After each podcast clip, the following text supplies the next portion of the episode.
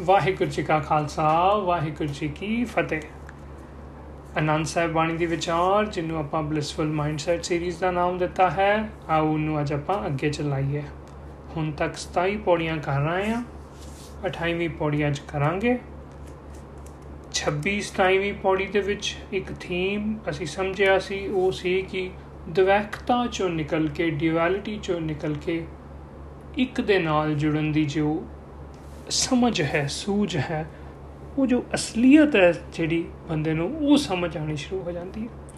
ਕਿਵੇਂ? ਜਦੋਂ ਲਿਵ ਲੱਗ ਜਾਂਦੀ ਹੈ ਤੇ ਕਹੇ ਨਾਨਕ, ਸੋ ਤਤ ਪਾਏ ਜਿਸ ਨੂੰ ਅੰਦਨ ਹਰ ਲਿਵ ਲੱਗ। ਹੈ ਦਿਨ ਰਹਿਣ ਉਹਦੀ ਲਿਵ ਲਿਵ ਮਤਲਬ ਉਹਦਾ ਧਿਆਨ ਜਿਹੜਾ ਹੈ, ਉਹਦੀ ਜਿਹੜੀ, ਉਹਦਾ ਇੰਟਰਸਟ ਹੈ ਬੰਦੇ ਦਾ ਨਾ, ਉਹ ਰੱਬ ਜੀ ਨਾਲ ਲੱਗ ਜਾਂਦਾ ਹੈ। ਰੱਬ ਜੀ ਨਾਲ ਇੰਟਰਸਟ ਪੈਣਾ ਮਤਲਬ ਕਿ ਰੱਬੀ ਨਿਯਮਾਂ ਨੂੰ ਸਮਝਣ ਦੇ ਵਿੱਚ ਬੰਦੇ ਦਾ ਇੰਟਰਸਟ ਪੈਦਾ ਹੋ ਜਾਣਾ। ਸੋ ਦਿਨ ਰਾਤ ਇੰਟਰਸਟ ਵਿੱਚ ਹੈ ਕਿ ਹੋਰ ਕੀ ਨਵਾਂ ਲੱਭਾਂ ਸੰਸਾਰ ਦੇ ਵਿੱਚ? ਸੰਸਾਰ ਦੀ ਕਾਰ ਕਿਵੇਂ ਚੱਲ ਰਹੀ ਹੈ? ਰੱਬੀ ਨਿਯਮਾਂ ਨੂੰ ਕਿਵੇਂ ਮੈਂ ਹੋਰ ਤੋਂ ਹੋਰ ਸਮਝਾਂ? ਇਹੋ ਜਿਹੀ ਅਵਸਥਾ ਦੇ ਵਿੱਚ ਟਿਕਿਆ ਹੋਇਆ, ਆਨੰਦ ਦੀ ਅਵਸਥਾ ਦੇ ਉੱਤੇ ਤੁਰਿਆ ਹੋਇਆ ਮਨੁੱਖ, ਆਓ ਦੇਖੀਏ ਅਗਲੀ ਪੌੜੀ ਦੇ ਵਿੱਚ ਗੁਰੂ ਸਾਹਿਬ ਕੀ ਸਮਝਾਉਂਦੇ ਹਨ ਉਸ ਨੂੰ ਮਾਤਾ ਕੇ ਉਦਰ ਮੈਂ ਪ੍ਰਤਪਾਲ ਕਰੇ, ਸੋ ਕਿਉ ਮਨੋ ਵਿਸਾਰੀਐ? ਮਨੋ ਕਿਉ ਵਿਸਾਰੀਐ? ਇਹ ਵਡਤਾ ਤਾਂ ਜੇ ਅਗਨ ਮੈਂ ਆਹਾਰ ਪਹੁੰਚਾਵੇ। ਉਸ ਨੂੰ ਕਹਿ ਪੋ ਨ ਸਕੀ ਜਿਸ ਨੂੰ ਆਪਣੀ ਲਿਵ ਲਾਵੇ। ਆਪਣੀ ਲਿਵ ਆਪੇ ਲਾਏ, ਗੁਰਮੁਖ ਸਦਾ ਸੰਭਾਲੀਐ। ਕਹੈ ਨਾਨਕ ਏ ਵਡਦਾਤਾ ਸੋ ਕਿਉ ਮਨੋ ਵਿਸਾਰੀਐ? ਮਨੂ ਨਾ ਵਿਸਰੇ ਸਾਨੂੰ ਰੱਬ ਜੀ। ਅੰਦਨ ਲਿਵ ਲੱਗਣ ਦਾ ਮਤਲਬ ਇਹੀ ਹੈ ਕਿ ਹਮੇਸ਼ਾ ਸਾਡੀ ਯਾਦ ਜਿਹੜੀ ਹੈ ਉਹ ਰੱਬ ਜੀ ਦੇ ਨਾਲ ਜੁੜੀ ਰਹੇ। ਸੋ ਇੱਥੇ ਵੀ ਉਹੀ ਗੱਲ ਕਹਿ ਰਹੇ, ਕਹਿੰਦੇ ਬੰਦੇ ਨੂੰ ਪ੍ਰੇਰਣਾ ਦੇ ਰਹੇ ਨੇ ਵੀ ਰੱਬ ਜੀ ਨੂੰ ਆਪਣੇ ਮਨੋਂ ਨਾ ਵਿਸਾਰੀ। ਕਿਉਂ? ਕਹਿੰਦੇ ਦੇਖ, ਰੱਬ ਜੀ ਦਾ ਕਿੰਨਾ ਵੱਡਾ ਇੱਕ ਗੁਣ ਹੈ ਕਿ ਕਿ ਮਾਤਾ ਕੇ ਉਧਰ ਮੈਂ ਪ੍ਰਤਪਾਲ ਕਰੇ। ਵੀ ਜਦੋਂ ਬੱਚਾ ਮਾਂ ਦੇ ਪੇਟ 'ਚ ਹੈ ਇਹ ਇਨਸਾਨ ਜਦੋਂ ਤੂੰ ਆਪਣੀ ਮਾਂ ਦੇ ਪੇਟ ਵਿੱਚ ਸੀ, ਉਦੋਂ ਤੋਂ ਤੇਰੀ ਸਾਰ ਸੰਭਾਲ, ਤੇਰੀ ਦੇਖਭਾਲ ਰੱਬੀ ਨਿਯਮ ਕਰ ਰਹੇ ਨੇ। ਤੇ ਸਿਰਫ ਸੰਭਾਲ ਹੀ ਨਹੀਂ ਕਰ ਰਹੇ, ਕਹਿੰਦੇ ਇੰਨਾ ਕੁਝ ਤੈਨੂੰ ਦੇ ਰਹੇ ਨੇ, ਇੰਨਾ ਕੁਝ ਤੈਨੂੰ ਕਹਿ ਲੋ ਵੀ ਦਾਤਾਂ ਇੰਨੀਆਂ ਤੈਨੂੰ ਮਿਲ ਰਹੀਆਂ ਹਨ। ਮਨੋ ਕਿਉਂ ਵਿਸਾਰੀਏ, ਇਹ ਵਡ ਦਾਤਾ? ਜੇ ਅਗਨ ਮੈਂ ਆਹਾਰ ਪਹੁੰਚਾਵੇ ਕਿਹਾ ਜਾਂਦਾ ਹੈ ਕਿ ਮਾਤਾ ਦੇ ਪੇਟ ਦੇ ਵਿੱਚ, ਗਰਭ ਦੇ ਵਿੱਚ ਜਿਹੜੀ ਨਾ ਬੜੀ ਗਰਮੀ ਹੈ, ਅਗਨ ਹੈ, ਉਹਨੂੰ ਜਠਰਾ ਅਗਨੀ ਕਿਹਾ ਜਾਂਦਾ ਹੈ। ਪੁਰਾਤਨ ਵਿਚਾਰ ਖਿਆਲ ਚੱਲਿਆ ਹੈ ਸੀ। ਸੋ ਅਗਨ ਦੇ ਵਿੱਚ ਵੀ, ਉਸ ਜਠਰਾ ਅਗਨੀ ਦੇ ਵਿੱਚ ਵੀ ਬੱਚੇ ਨੂੰ ਕੁਦਰਤੀ ਨਿਯਮ ਹੀ ਸੰਭਾਲ ਵੀ ਰਹੇ ਹਨ। ਤੇ ਸੰਭਾਲ ਹੀ ਨਹੀਂ ਰਹੇ, ਉਹਦੇ ਚ ਉਹਦੇ ਆਹਾਰ ਦਾ ਮਤਲਬ ਉਹਦੇ ਖਾਣ ਪੀਣ ਦਾ ਇੰਤਜ਼ਾਮ ਵੀ ਉਹਦੇ ਵਿੱਚ ਹੀ ਆਪਣੇ ਆਪ ਹੀ ਕਰ ਦਿੱਤਾ ਹੋਇਆ। ਮਾਂ ਦੇ ਪੇਟ ਦੇ ਵਿੱਚ ਵੀ ਮਾਤਾ ਖਾਂਦੀ ਹੈ। ਤੇ ਉਹਦੇ ਮਾਤਾ ਦੇ ਖਾਦੇ ਹੋਏ ਦਾ ਹੀ ਜਿਹੜਾ ਹੈ ਨਿਊਟ੍ਰੀਸ਼ਨ ਹੈ, ਉਹ ਜਿਹੜੀ ਉਹ ਬੱਚੇ ਨੂੰ ਵੀ ਮਿਲ ਰਹੀ ਹੈ ਸਾਰਾ ਕੁਝ ਰੱਬੀ ਨਿਯਮਾਂ ਦੇ ਵਿੱਚ ਸੋ ਇਦਾਂ ਦੇ ਰੱਬ ਜੀ ਦਾਤੇ ਹਨ ਕਿ ਬੰਦਿਆ ਤੈਨੂੰ ਕੁਝ ਕਰਨ ਤੋਂ ਬਿਨਾ ਹੀ ਮਾਤਾ ਦੇ ਪੇਟ ਦੇ ਵਿੱਚ ਵੀ ਅਗੇਂਸਟ 올 ਆਡਸ ਹਰ ਤਰ੍ਹਾਂ ਦਾ ਭੋਜਨ ਮਿਲ ਰਿਹਾ ਹੈ। ਇਹੋ ਜਿਹੇ ਦਾਤੇ ਨੂੰ, ਇਹੋ ਜਿਹੇ ਦਾਤਾਰ ਪ੍ਰਭੂ ਜੀ ਨੂੰ ਬੰਦਿਆ ਤੂੰ ਕਿਉਂ ਵਿਸਾਰਦਾ ਹੈ? ਕਹਿੰਦੇ ਜੇ ਤੇਰੇ ਕਿਤੇ ਅੰਦਨ ਲਿਵ ਲੱਗੀ ਰਹੇ ਨਾ, ਤੇ ਤੈਨੂੰ ਕੋਈ ਵੀ ਮਾਇਆ ਦੀ ਜੋ ਤਾਕਤ ਹਨ, ਮਾਇਆ ਦੇ ਜੋ ਪ੍ਰਭਾਵ ਹਨ, ਤੇਰੇ ਤੇ ਆਪਣਾ ਅਸਰ ਨਹੀਂ ਪਾ ਸਕਣਗੇ। ਉਸ ਨੂੰ ਕਿ ਪੋ ਨਾ ਸਕੀ। ਮਾਇਆ ਕਿਸੇ ਤਰੀਕੇ ਵੀ ਤੇਰੇ ਤੇ ਦਬਾਅ ਨਹੀਂ ਪਾ ਪਾਏਗੀ। ਕਿਸ ਤੇ? ਜਿਸ ਨੂੰ ਆਪਣੀ ਲਿਵ ਲਾਵੇ, ਜਿਹਦੀ ਲਿਵ ਹਰ ਟਾਈਮ ਰੱਬ ਜੀ ਨਾਲ ਲੱਗੀ ਹੈ, ਆਪਣੀ ਲਿਵ ਆਪੇ ਲਾਏ, ਗੁਰਮੁਖ ਸਦਾ ਸੰਭਾਲੀਏ। ਇਹ ਯਾਦ ਰੱਖੀ ਬੰਦਿਆ ਕਿ ਇਹ ਜਿਹੜੀ ਲਿਵ ਲੱਗਣੀ ਵੀ ਨਾ, ਇਹ ਵੀ ਰੱਬ ਜੀ ਦੀ ਮਿਹਰ ਨਾਲ ਹੀ ਹੁੰਦੀ ਹੈ। ਸ਼ਾਇਦ ਇਹ ਗੱਲ ਆਪਾਂ ਪਹਿਲਾਂ ਵੀ ਕਰ ਚੁੱਕੇ ਹਾਂ ਕਿ ਇਨਸਾਨ ਦਾ ਕੰਮ ਹੈ ਕਿ ਉਹ ਮਿਹਨਤ ਕਰੇ ਰੱਬੀ ਨਿਯਮਾਂ ਨੂੰ ਸਮਝਣ ਵਾਸਤੇ। ਜਿਵੇਂ ਜਿਵੇਂ ਉਹ ਮਿਹਨਤ ਕਰਦਾ ਹੈ ਨਿਯਮਾਂ ਨੂੰ ਸਮਝਣ ਦੀ, ਉਵੇਂ ਉਵੇਂ ਕੀ ਹੁੰਦਾ ਹੈ ਕਿ ਉਹਨੂੰ ਸੱਚਾ ਗਿਆਨ ਜਿਹੜਾ ਹੈ ਉਹਦੇ ਨਾਲ ਜੁੜਨਾ ਸ਼ੁਰੂ ਕਰਦਾ ਹੈ। ਮਿਹਨਤ ਕਰਦਾ ਹੈ ਤੇ ਨੌਲੇਜ ਮਿਲਦੀ ਹੈ। ਉਹ ਜਦੋਂ ਨੌਲੇਜ ਮਿਲਦੀ ਹੈ ਨੌਲੇਜ ਲੈ ਕੇ ਬੰਦਾ ਫੇਰ ਹੋਰ ਮਿਹਨਤ ਕਰਦਾ ਹੈ, ਫੇਰ ਜਿਹੜਾ ਹੈ ਉਹਦਾ, ਉਹਨੂੰ ਰੱਬ ਜੀ ਦੀ ਪ੍ਰਾਪਤੀ ਹੁੰਦੀ ਹੈ, ਤੇ ਕਰੇ ਵੀ ਲਿਵ ਲੱਗ ਜਾਂਦੀ ਹੈ। ਸੋ ਆਪਣੀ ਲਿਵ ਆਪੇ ਲਾਏ, ਗੁਰਮੁਖ ਸਦਾ ਸੰਭਾਲੀਏ ਨੂੰ, ਇਸ ਪ੍ਰੋਸੈਸ ਨੂੰ ਸਮਝਣਾ ਹੈ ਕਿ ਆਪ ਮਿਹਨਤ ਕਰਾਂਗੇ, ਤੇ ਫਿਰ ਗੁਰੂ ਦੀ ਪ੍ਰਾਪਤੀ ਹੋਏਗੀ, ਗੁਰੂ ਮਿਲੇਗਾ। ਗੁਰੂ ਮਿਲਣ ਤੋਂ ਬਾਅਦ, ਗਿਆਨ ਮਿਲਣ ਤੋਂ ਬਾਅਦ, ਉਹ ਗਿਆਨ ਲੈ ਕੇ ਹੋਰ ਮਿਹਨਤ ਕਰਾਂਗੇ, ਫਿਰ ਰੱਬ ਜੀ ਦੀ ਪ੍ਰਾਪਤੀ ਹੋਏਗੀ।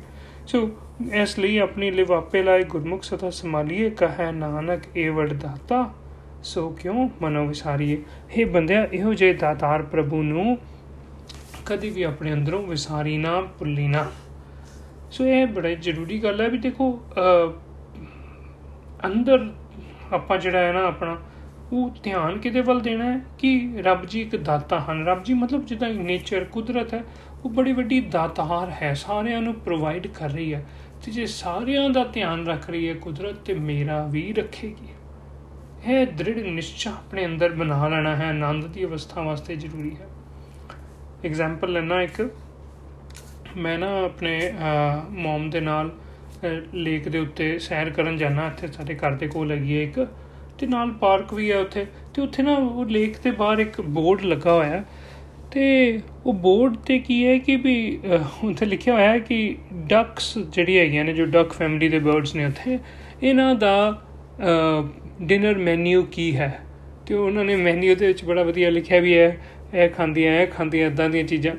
ਤੇ ਨਾਲ ਹੀ ਨਾ ਉਹਨਾਂ ਨੇ ਇਹ ਸਾਰਾ ਕੁਝ ਲਿਖਣ ਤੇ ਇੱਕ ਬੜੀ ਵਧੀਆ ਸੇਧ ਲਿਖੀ ਵੀ ਇਹਨਾਂ ਡਕਸ ਨੂੰ ਤੁਸੀਂ ਆਪਣਾ ਹਿਊਮਨ ਫੂਡ ਜਿਹੜਾ ਹੈਗਾ ਨਾ ਇਨਸਾਨਾਂ ਦਾ, ਉਹ ਨਾ ਫੀਡ ਕਰੋ। ਕਿਉਂਕਿ ਇਹਨਾਂ ਦਾ ਜੋ ਨੈਚੁਰਲ ਫੂਡ ਹੈ, ਉਹ ਉਹ ਸਾਡੇ ਵਾਲਾ ਫੂਡ ਨਹੀਂ ਹੈ। ਤੇ ਜੇ ਆਪਾਂ ਇਹਨਾਂ ਨੂੰ ਹਿਊਮਨ ਫੂਡ ਜਿੱਦਾਂ ਕਈ ਜਣੇ ਕੀ ਕਰਦੇ ਨੇ, ਆਪਣੇ ਘਰ ਬ੍ਰੈਡ ਪਈ ਹੁੰਦੀ ਹੈ, ਉਹ ਬ੍ਰੈਡ ਪਾ ਦਿੰਦੇ ਨੇ। ਤੇ ਜਾਂ ਹੋਰ ਕੋਈ ਰੋਟੀ ਜਾਂ ਹੋਰ ਕੋਈ 버ਗਰ ਜਾਂ ਮੈਂ ਤਾਂ ਇੱਕ ਜਣੇ ਨੂੰ ਦੇਖਿਆ, ਇੱਕ ਬੱਚਿਆਂ ਨੂੰ ਤੇ ਉਹ ਤਾਂ ਆਪਣਾ ਫ੍ਰੈਂਚ ਫਰਾਈਜ਼ ਹੀ ਸੁੱਟੀ ਜਾਂਦੇ ਸੀ। ਤੇ ਅੱਛਾ ਉਹ ਵੈਸੇ ਉਹ ਜਿਹੜੀਆਂ ਡਕ ਫੈਮਿਲੀ ਬਰਡਸ ਹੈਗੀਆਂ ਸੀ, ਉਹ ਵੀ ਬੜੇ ਖੁਸ਼ੀ-ਖੁਸ਼ੀ ਖਾਂਦੀਆਂ। ਪਰ ਉਹ ਗੱਲ ਲੱਗ ਹੈ, ਪਰ ਜੋ ਜੋ ਉਹਨਾਂ ਨੇ ਇਨਸਟਰਕਸ਼ਨਸ ਦਿੱਤੀ ਸੀ ਵੀ ਕੁਦਰਤੀ ਨਿਯਮਾਂ ਦੇ ਵਿੱਚ ਇਹਨਾਂ ਨੂੰ ਜਿਹੜਾ ਆਪਾਂ ਇਹ ਗਲਤ ਫੂਡ ਜਿਹੜਾ ਇਨਸਾਨਾਂ ਵਾਲਾ ਖਾਣਾ ਇਹਨਾਂ ਨੂੰ ਖਵਾਉਂਦੇ ਹਨਾ ਉਹ ਇਹਨਾਂ ਵਾਸਤੇ ਜੰਕ ਫੂਡ ਹੈ, ਉਹਦੇ ਕਰਕੇ ਇਹਨਾਂ ਦੇ ਵਿੱਚ ਬਰਥ ਤੋਂ ਹੀ ਡਿਫਾਰਮਿਟੀਜ਼ ਪੈਦਾ ਹੋ ਰਹੀਆਂ ਨੇ। ਸੋ ਮਤਲਬ ਡਕਸ ਦੇ ਵਿੱਚ ਵੀ ਜਿਹੜੇ ਹਨ ਕਿ ਉਹਨਾਂ ਦੇ ਜਨਮ ਤੋਂ ਹੀ ਜਿਹੜੇ ਕਹਿ ਲੋ ਵੀ ਵੀ ਉਹਨਾਂ ਤੇ ਗਲਤ ਪ੍ਰਭਾਵ ਪੈ ਰਿਹਾ, ਉਹਨਾਂ ਦੀ ਜੋ ਖਰਾਬ ਹੋ ਰਿਹਾ ਸਿਸਟਮ ਅੰਦਰ। ਸੋ ਇਸ ਲਈ ਇਹਨਾਂ ਨੂੰ ਨਾ ਪਾਓ। ਤੇ ਉਹਨਾਂ ਦਾ ਜਿੰਨਾ ਖਾਣਾ ਹੈ, ਉਹ ਸਾਰਾ ਖਾਣਾ ਉਹਨਾਂ ਨੂੰ ਕੁਦਰਤ ਵੱਲੋਂ ਹੀ ਲੇਕ ਦੇ ਵਿੱਚ ਜਾਂ ਬਾਹਰ ਘਾਹ ਦੇ ਵਿੱਚ ਸਾਰਾ ਕੁਝ ਮਿਲ ਜਾਂਦਾ ਹੈ। ਤੇ ਮੈਂ ਵੀ ਇਹ ਦੇਖਿਆ, ਮੈਂ ਮੰਮਾ ਨੂੰ ਕਹਿ ਰਿਹਾ ਸੀ, ਮੈਂ ਕਿ ਦੇਖੋ, ਜਦੋਂ ਵੀ ਆਪਾਂ ਆਨੇ ਆ ਬਰਡਸ ਹਮੇਸ਼ਾ ਘਾਹ ਦੇ ਉੱਤੇ ਚੁੰਝਾ ਮਾਰਦੇ ਰਹਿੰਦੇ, ਕੁਛ ਨਾ ਕੁਛ ਖਾਈ ਜਾਂਦੇ ਹੁੰਦੇ, ਲੱਭਦੇ ਹੁੰਦੇ ਨੇ। ਵੀ ਇਹਦਾ ਮਤਲਬ ਇਹਨਾਂ ਦਾ ਇੰਨਾ ਕੋ ਖਾਣਾ ਇੱਥੇ ਇੰਤਜ਼ਾਮ ਹੋਇਆ ਪਿਆ ਹੈ ਕੁਦਰਤ ਦੇ ਵਿੱਚ ਕਿ ਇਹਨਾਂ ਨੂੰ ਕਿਸੇ ਚੀਜ਼ ਦੀ ਕਮੀ ਨਹੀਂ ਹੈ। ਅੱਛਾ, ਜਦੋਂ ਉਹਨਾਂ ਨੂੰ ਕਮੀ ਨਹੀਂ ਹੈ, ਕੁਦਰਤ ਉਹਨਾਂ ਨੂੰ ਪ੍ਰੋਵਾਈਡ ਕਰ ਰਹੀ ਹੈ, ਤੇ ਫਿਰ ਅਸੀਂ ਇਨਸਾਨ ਕਿਉਂ ਇਹਨਾਂ ਨੂੰ ਪਾਣੇ ਆ ਖਾਣਾ? ਕਦੀ ਸੋਚ ਕੇ ਦੇਖੋ। ਇਨਫੈਕਟ ਤੁਸੀਂ ਕੰਪੇਅਰ ਕਰ ਸਕਦੇ ਹੋ ਕਦੀ ਕਦੀ ਸਰੋਵਰਾਂ ਦੇ ਵਿੱਚ ਨਾ ਮੱਛੀਆਂ, ਮੁੱਛੀਆਂ ਵੀ ਕਿਧਰੇ ਕਿਧਰੇ ਆਪਾਂ ਚਾਹੀਏ ਬੜੀਆਂ ਮੱਛੀਆਂ ਦਿਖਦੀਆਂ ਤੇ ਇਨਸਾਨ ਕੀ ਕੀ ਕਰਦਾ ਆਮ ਤੌਰ ਤੇ? ਉਹ ਲੱਗਦਾ ਵੀ ਉਹ ਮੱਛੀਆਂ ਜਿਹੜੇ ਮੂੰਹ ਅੱਡ ਕੇ ਮੰਗਦੀਆਂ ਪਈਆਂ ਨੇ ਕੁਝ ਤੇ ਬੰਦਾ, ਇਹ ਉਹਨਾਂ ਨੂੰ ਪ੍ਰਸ਼ਾਦ ਪਾ ਦਿੰਦਾ ਉੱਥੇ।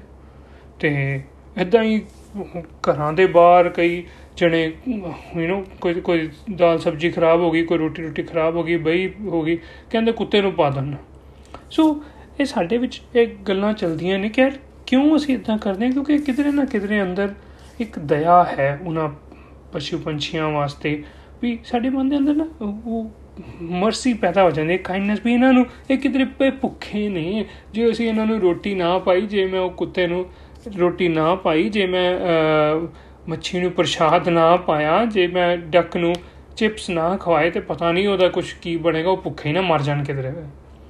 ਇਹ ਗੱਲ ਸਮਝ ਨਹੀਂ ਆ ਸੀ ਵੀ ਨਹੀਂ ਹੈ, ਇਹ ਇਹ ਸਾਡੇ ਅੰਦਰ ਜਿਹੜੀ ਹੈ, ਅਸੀਂ ਸੋਚਦੇ ਹਾਂ ਜੋ ਸਾਨੂੰ ਲੱਗਦਾ ਹੈ ਵੀ ਦਇਆ ਜਾਂ ਤਰਸ ਹੈ, ਇਹ ਜ਼ਰੂਰਤ ਨਹੀਂ ਹੈਗੀ ਇਹਦੀ। ਕੁਦਰਤ ਵੱਲੋਂ ਹਰ ਇੱਕ ਜੀਵ ਜੰਤ ਦੇ ਰੋਜ਼ੀ ਰੋਟੀ ਦਾ ਇੰਤਜ਼ਾਮ ਜਿਹੜਾ ਹੈ, ਉਹ ਹੋਇਆ ਹੋਇਆ। ਇਹ ਰੱਬ ਜੀ ਇੰਨੇ ਵੱਡੇ ਦਾਤਾਰ ਨੇ, ਉਹ ਹੀ ਪ੍ਰੋਵਾਈਡ ਕਰ ਰਹੇ ਨੇ ਸਾਰਿਆਂ ਵਾਸਤੇ। ਬੰਦਿਆ, ਜੇ ਤੂੰ ਨਹੀਂ ਵੀ ਕਰੇਗਾ ਤੇ ਕਿਸੇ ਵੀ ਪਸ਼ੂ ਪੰਛੀ ਦਾ ਕੁਝ ਨਹੀਂ ਘਟਣਾ ਸੰਸਾਰ 'ਚ, ਬਲਕਿ ਉਹਨਾਂ ਵਾਸਤੇ ਚੰਗਾ ਹੀ ਹੋਏਗਾ ਜੇ ਤੂੰ ਆਪਣਾ ਹਿਊਮਨ ਫੂਡ ਉਹਨਾਂ ਨੂੰ ਨਾ ਖਵਾਏ ਤੇ। ਉਹ ਮੱਛੀਆਂ ਵਾਸਤੇ ਚੰਗਾ ਹੀ ਹੋਏਗਾ, ਉਹਨਾਂ ਦੇ ਸਰੋਵਰ ਦੇ ਵਿੱਚ ਹੀ ਇੰਨਾ ਕੋ ਪਦਾਰਥ ਨੇ ਕਿ ਜਿਨ੍ਹਾਂ ਨਾਲ ਉਹ ਉਹ ਸਾਰੀ ਜ਼ਿੰਦਗੀ ਉਹਨਾਂ ਦੀ ਵਧੀਆ ਨਿਕਲ ਜਾਏ ਯੂ نو ਕਈ ਆਪੋ ਸ਼ਬਦ ਵੀ ਪੜਿਆ ਹੋਇਆ, ਨਾਨਕ ਚਿੰਤਾ ਮਤ ਕਰੋ, ਚਿੰਤਾ ਤੇ ਸਹੀ ਹੈ, ਜਲ ਮੈਂ ਜੰਤ ਉਪਾਇਨ, ਤਿਨੋ ਵੀ ਰੋਜ਼ੀ ਦੇ।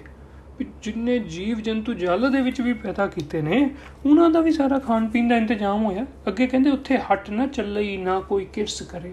ਕਹਿੰਦੇ ਉੱਥੇ ਪਾਣੀ ਦੇ ਅੰਦਰ ਕੋਈ ਹਟੀਆਂ ਕੋਈ ਦੁਕਾਨਾਂ, ਕੋਈ ਦੁਕਾਨਦਾਰੀ, ਕੋਈ ਬਿਜ਼ਨਸ ਨਹੀਂ ਚੱਲਦੇ ਪਏ ਕਿਸੇ ਦੇ, ਮੱਛੀਆਂ ਦੇ। ਨਾ ਕੋਈ ਕਿਰਸ ਕਰੇ, ਨਾ ਹੀ ਕੋਈ ਉੱਥੇ ਬੜੀ ਕਰਸਾਨੀ ਕਰ ਰਿਹਾ ਕੁਛ ਹੈ। ਫੇਰ ਵੀ ਸਾਰਿਆਂ ਦਾ ਆਹਾਰ, ਸਾਰਿਆਂ ਦਾ ਭੋਜਨ ਦਾ ਇੰਤਜ਼ਾਮ ਕੁਦਰਤ ਨੇ ਕੀਤਾ ਹੈ। ਸੋ ਇਹ ਰੱਬ ਜੀ ਦਾ ਇੱਕ ਦਾਤਾਰ ਵਾਲਾ ਗੁਣ ਹੈ, ਉਸ ਗੁਣ ਨੂੰ ਸਮਝਣਾ ਹੈ ਤੇ ਨਾ ਕਿ ਦੇਖਾ ਦੇਖੀ ਅਣਜਾਣ ਪੁਣੇ ਦੇ ਵਿੱਚ ਹੀ ਝੂਠੀ ਦਇਆ ਦਾ ਦਾ ਪ੍ਰਗਟਾਵਾ ਕਰਨ ਵਾਸਤੇ ਅਸੀਂ, ਬਲਕਿ ਨੁਕਸਾਨ ਕਰਕੇ ਉਹਨਾਂ ਜੀਵ ਜੰਤੂਆਂ ਦਾ ਪਸ਼ੂ ਪੰਛੀਆਂ ਦਾ ਆਪਣਾ ਗਲਤ ਖਾਣਾ ਉਹਨਾਂ ਨੂੰ ਖਵਾਉਂਦੇ ਆ ਐਸੇ ਤਰੀਕੇ ਬੰਦੇ ਨੂੰ ਸਮਝ ਆਣੀ ਚਾਹੀਦੀ ਇਹਦੇ ਤੋਂ ਵੀ ਜੇ ਸਾਰੇ ਜੀਵ ਜੰਤੂਆਂ ਦਾ ਪਸ਼ੂ ਪੰਛੀਆਂ ਦਾ ਕੁਦਰਤ ਨੇ ਦੇਖਭਾਲ ਕੀਤੀ ਹੋਈ ਹੈ ਤੇ ਬੰਦਿਆਂ ਤੇਰੀ ਵੀ ਕੀਤੀ ਹੋਈ ਹੈ। ਮਾਤਾ, ਕੇ ਉਦਰ ਤੋਂ ਸ਼ੁਰੂ ਹੋ ਕੇ ਅਖੀਰ ਤੱਕ ਤੇਰੀ ਰੋਜੀ ਰੋਟੀ ਦਾ, ਤੇਰੇ ਖਾਣ ਪੀਣ ਦਾ ਬੇਫਿਕਰ ਹੋ ਜਾ, ਉਹ ਇੰਤਜ਼ਾਮ ਕੁਦਰਤ ਨੇ ਹੀ ਕੀਤਾ। ਮਦਰ ਨੇਚਰ ਆਪਾਂ ਕਹਿੰਦੇ ਆ ਕੁਦਰਤ ਨੂੰ। ਹੈ ਨਾ? ਸੋ ਜਿੱਦਾਂ ਮਾਂ ਆਪਣੇ ਬੱਚੇ ਦਾ ਧਿਆਨ ਰੱਖਦੀ ਹੈ ਉਦਾਂ ਹੀ ਹੈ ਕੁਦਰਤ ਜਿਹੜੀ ਹੈ ਸਾਡਾ ਸਾਰਿਆਂ ਦਾ ਧਿਆਨ ਰੱਖਦੀ ਹੈ। ਇਸ ਗੱਲ ਨੂੰ ਯਾਦ ਕਰਕੇ ਰੱਖਣਾ ਹੈ। ਆਨੰਦ ਦੀ ਅਵਸਥਾ ਤੇ ਬੜੀ ਕੰਮ ਆਏਗੀ ਇਹ ਗੱਲ।